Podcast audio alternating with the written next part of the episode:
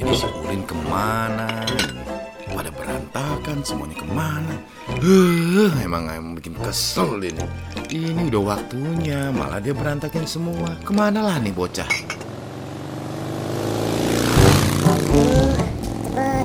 Panas, panas. Aduh, wah ini harus selesai. Nah, itu dia tuh. Ngapain lu di situ? Biasa bos, hormat dengan tiang bendera.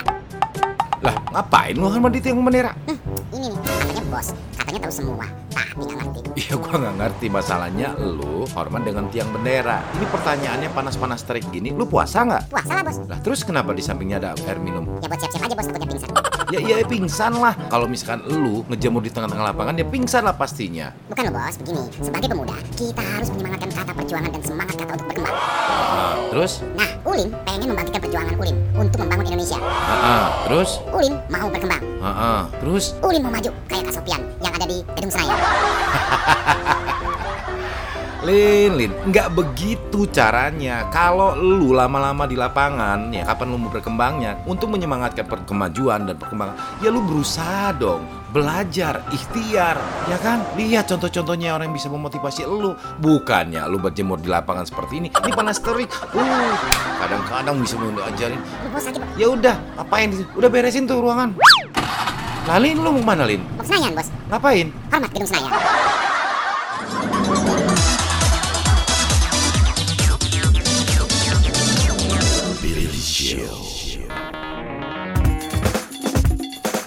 Assalamualaikum warahmatullahi wabarakatuh. Halo sahabat apa kabar? Kita ketemu lagi di Billy Show Podcast Billy Show seperti biasa.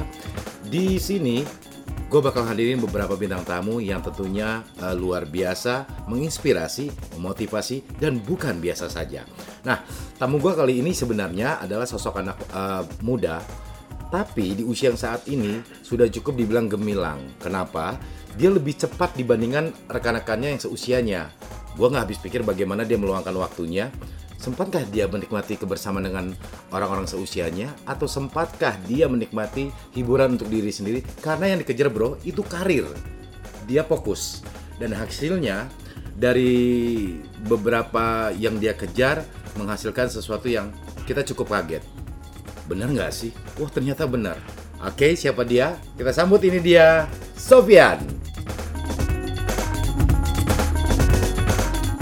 Halo, Ah, ya halo Bang. Eh, sehat ya? Sehat dong. Ini lagi di mana sih? Di Jakarta atau di Lampung? Ini lagi di Lampung Bang. Di Lampung ya. Oke. Iya. Kita kan sudah sering banget ketemu, banyak ngobrol, banyak discuss. Ternyata apa yang lu bahas tentang eh, visi misi lu ke depan tuh menjadi kenyataan. Nah, di usia lu yang cukup belum gue bilang belum saatnya lu ada di situ, tiba-tiba lu udah harus ada di situ. Gimana sih perasaan? lu? ya. Sebentar, ini yang ada di ada di situ ini ada di mana nih? Lu, lu bisa jelasin sekarang posisi lu ngapain nih gitu loh? Maksud gua. Iya iya iya iya. Sekarang sedang mengabdi di di, ah, di DPR RI. Sebagai? Eh, bagiannya tenaga ahli. Staf ahli lo. Ya. Gua kalah kan. Dia masih muda, men. Oke.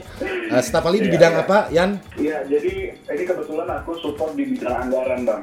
Di bidang anggaran.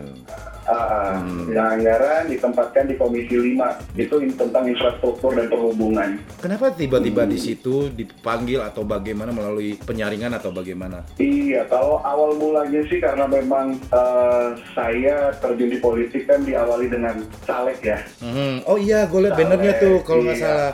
Bannernya yang lebih layarnya ini mau apa? Teater Mall Bumi Keraton kalau nggak salah. aduh, aduh. Iya, jadi diawali dari situ bang. Hmm, hmm, hmm. Benar, jadi diawali dari situ, kemudian eh, belum rezeki ternyata untuk jadi eh, anggota dewan. Kemudian, Mhm. eh, kemudian dari partai saya Mhm. eh, mempercayakan untuk mengikuti yang namanya seleksi terbuka staf ahli DPR RI. Oke, yakin nggak lo ngikut itu? Bener nggak sih gitu loh? Iya, karena kan udah putus asa nih mau ke mana lagi nih ya. Iya. sudah putus asa ya kan duta sudah iya, absah betul. gitu bener gak? Ya kan? Ah, Karena kan kalau udah terjun di politik gak bisa nanggung-nanggung bang. Eh, kerja sebelumnya sudah cabut gitu bener ya ya? Jadi memang memang uh, di kesempatan itu harus dimanfaatkan dengan baik ya karena kepercayaan dari partai itu uh, nggak semua bisa dapat bang. Benar benar benar benar benar. Uh, akhirnya saya beranikan daftar, alhamdulillah lolos berkas, kemudian uh, dipanggil untuk tes interview dan uh, psikotes. Cukup panjang ya. Itu pun ketika dari tes itu kita sudah lulus bang, Hmm. itu juga diinterview kembali soal anggota de- dewan yang akan kita support di bidang itu. Oke. Apakah dengan keberadaan kita mereka terbantu? Ah, oke oke. Karena mengingat latar belakang dari anggota DPR RI itu kan dari semua bidang ya bang ya nggak nggak Hmm. nggak hanya bidang tertentu. Akhirnya tenaga ahli ini dituntut untuk bisa di segala hal. Mengingat tugas mereka yaitu bidang legislasi untuk ran- rancangan undang-undang, kemudian anggaran dan pengawasan. Nah kebetulan saya ditempatkan di bidang anggaran.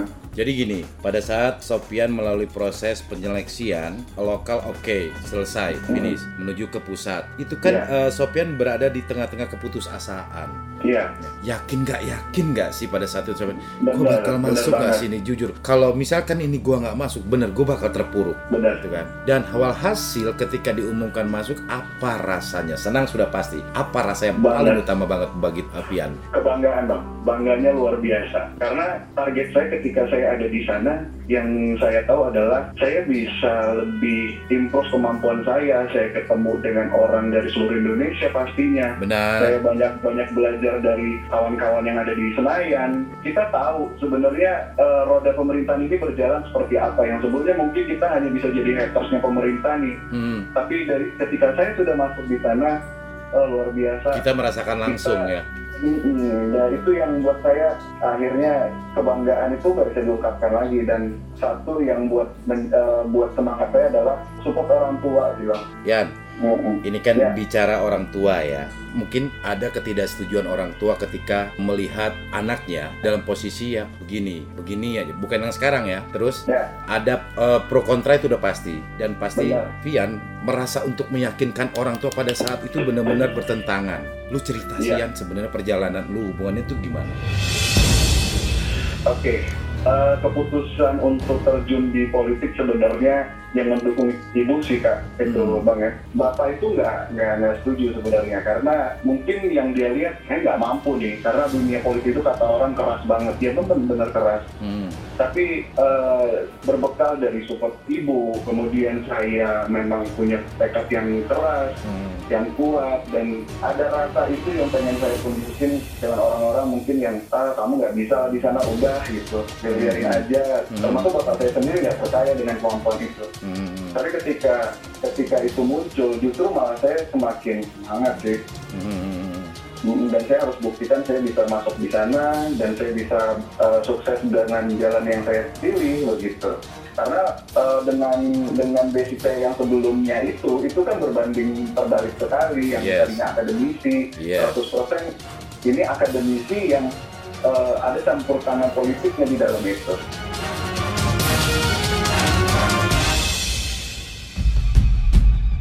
mungkin dari pencalekan itu aja pro kontranya udah hebat banget di rumah sendiri ya antara saya ibu dan bapak itu udah luar biasa Hmm. apalagi tambah kemarin belum rezeki saya untuk eh, duduk di DPRD kabupaten Hmm. eh, bapak semakin nggak percaya dengan kemampuan saya gitu Makin-makin ya. makin makin jadi Hmm. Eh, saya coba yakinkan bahwa ketika kita mengukur orang eh, segitu se- apa ya kalau kita mengukur orang itu tidak mampu orang justru lebih bisa motivasi Gua setuju. gitu Hmm. Ketika seseorang menilai oh ah dia nggak akan mampu, Nggak tapi bisa, itu iya, menjadi motivasi dan acuan dia untuk lebih berkembang ya. benar benar Hmm. banget karena memang terjadi tapi kembali lagi sih bang Hmm. dari dari apa namanya keluarga itu sendiri menanamkan eh, sikap itu atau tidak sebenarnya Hmm. Dan dan yang saya tangkap dari uh, perlakuan uh, bapak saya sendiri itu bukan karena dia ragu sih sebenarnya tapi lebih meyakinkan saya harus benar-benar mantap kalau udah di sini saya nggak bisa main-main lagi gitu Gini loh bro, maksudnya maksud orang tua itu sebenarnya bukan eh apa sih bukan kontra dengan pilihan lu Iya. bukan, tapi Iya. ada kekhawatiran orang tua. Ini orang tua nih yang ngomong ya. Iya. Kalau Iya, kalau anaknya dia ada tingkat kekhawatiran. Nanti kalau dia gagal gimana? Gue takut dia drop gitu. Gue takutnya kalau bapak itu eh, ini gambaran aja nanti juga Pian akan mengalami. Seorang ayah Ya. sulit untuk untuk mengungkapkan rasa sayangnya ketika harus diucapkan. Tapi di hatinya kalaupun dia nanti nggak nggak akan nanya sama, sama, sama kita uh, kita langsung dia akan nanya dengan istrinya. Bagaimana si A? Sudah makan belum atau belum? Nah mungkin itu yang akan disampaikannya nah Tidak tidak tersampai mungkin ya kalau secara langsung ke anak ya. iya tapi yang lebih miris sebenarnya tingkat kekhawatiran itu ayah Iya. kenapa karena uh, saya tidak mau punya putra yang nanti dia tidak jadi apa-apa Benar banget bang. dan itu tingkat kekhawatiran makanya dia rela siang pagi malam nggak apa-apa uh, gua nggak treatment ya kan nggak apa-apa yang penting anak gue jadi bener kan Benar benar benar Oke. benar benar. nah setelah ini uh, Pian berada di bangku Senayan tersebut Ya. lega pasti Oke. ketemu orang tua apa rasanya terutama ayah Eh, nggak terungkapkan sih ya bang ya. hmm, Ungkapkan karena ketika saya pulang ke Lampung menyampaikan kelulusan saya, oke eh, mungkin ekspresi mereka nggak bisa bohong. Tapi yang saya tangkap mereka tuh terharu dan bangga dengan apa yang udah saya raih gitu. Hmm, hmm, hmm. Karena eh, apa ya, dengan kegagalan saya di tingkat kabupaten itu ternyata Allah kasih jalan yang luar biasa. Bisa lebih naik gitu kan? Pusat gitu bang. grade-nya lebih naik ya Iya. Uh, istilah kalau kita pemilihan grade-nya naik gitu kan Iya istilahnya, istilahnya Heeh. eh, tetangga-tetangga dan lingkungan itu menganggap ah lu caleg gagal gitu. Hmm. Tapi ketika saya ada di posisi itu cap itu hilang bang. Hmm. Lu nggak dap ah lu nggak dapat kembung tapi jangan salah gue dapat kakap bener kan itu Iya, urusannya. iya kan nah jadi kalau sahabat kalau ngeliat sosoknya Pian ini memang sebenarnya uh, beliau ini kalau sudah mengejar sesuatu harus harus apa pun itu Iya. bentuknya tapi dalam konteks positif gue bilang dia Iya, adalah pejuang tangguh kenapa dari kerja, pekerjaan yang cukup ke- uh, kecil terus memberikan ini bermanfaat bagi adik-adik seniornya dia cukup aware cukup peduli. Ke mana pun tempat yang penting orang-orang di sekitar dia bisa terbentuk. Inilah sosok Pian yang punya sesuatu legowo ikhlas memberikan sesuatu kepada orang-orang terutama adik-adiknya di tempatnya. Nah jadi kalau Pian ini panggil nama adik-adiknya adalah Adin. Ya, ya Adin itu artinya abang atau kakak yang selalu dekat dengan eh, adik-adik saya bilang itu adalah duta Dharma Jaya ya, Kenapa? Karena mereka selalu dikasih uh, di, di support, diberikan ilmu supaya menjadi uh, apa memiliki karakteristik yang baik, karakter building yang baik gitulah. Jadi adalah sosok seorang Sopian ini yang lebih kenal dengan Adin. Ketika posisi sudah ada di situ, apa reaksi mereka? Anak-anak ya. ya. Mereka sih dari awal saya nyalon juga di pencalekan mereka juga terlibat di bang untuk kasih support. Iya ya. ha. Kemudian eh, ketika pun memang belum rezeki saya untuk ada di posisi anggota DPRD kabupaten pun mereka juga tetap ada sama Hmm. saya. Hmm. Sampai perjalanan saya ke Jakarta pun mereka pun support saya gitu. Dan Oke. akhirnya ketika ketika tu- pengumuman itu keluar dan mereka tahu ya memang mereka sangat eh, senang dan ucapan selamat doa dari mereka luar biasa mengalir deras.